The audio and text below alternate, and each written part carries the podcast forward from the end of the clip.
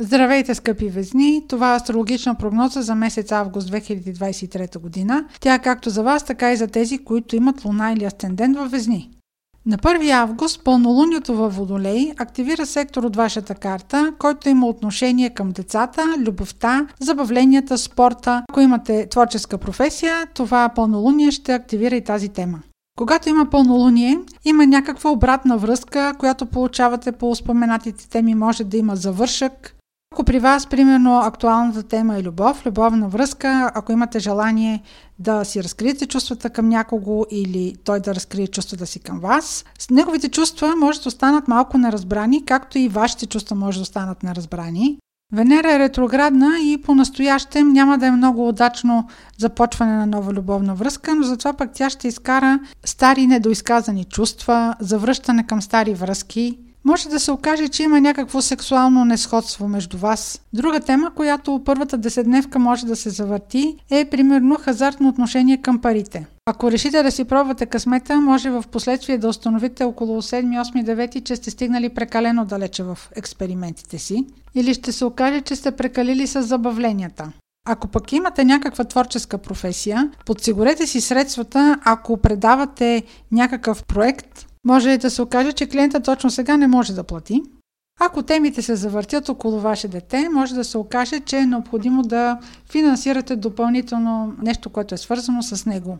На 16 август има новолуние в Лъв. То активира сектор от вашата карта, който има отношение към приятелския кръг, клубове по интереси, големите групи хора, социални контакти или социални мрежи, които поддържате. Секторът, в който има новолуние, там има инициатива, ново начало. Около 16 август може да има напрежение по темите, които са свързани с вашия приятелски кръг и вашите финанси. Това въобще ще бъде тема поне до края на месец септември, но сега ще има особена амбициозност и инициативност по нея.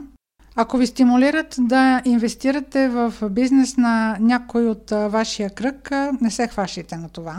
Може да има финансово напрежение, ако примерно сте подели някаква социална тема и искате да участвате в благотворителен проект или искате да финансирате някаква обществена кауза. Примерно, може да искате да подсигурите пари, пък тези пари, този, който трябва да ги осигури, всъщност да не може да ги осигури. Ако ви се обадят приятели, с които отдавна не сте се чували и се чуете защо ви се обаждат, много е вероятно да ви търсят във връзка с някакво финансиране.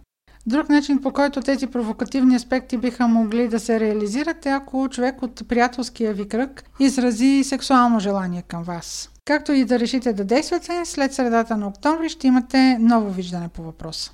Дните около 22-23 август са крайно неподходящи за договаряне, за инвестиране, за закупуване на скъпи вещи или имоти. Също така около 22-23 август наблюдавайте личните си вещи, кредитни карти. За вас периодът, в който ще можете да изразите повече вашата личност и ще можете да наложите повече волята си и идеите си, ще дойде след 27 август, когато Марс влезе във вашия знак Везни и ще остане там до 11 октомври. Тогава ще бъде истински инициативният период за вашата зодия. Това беше прогноза за Слънце, Луна или Асцендент във Везни.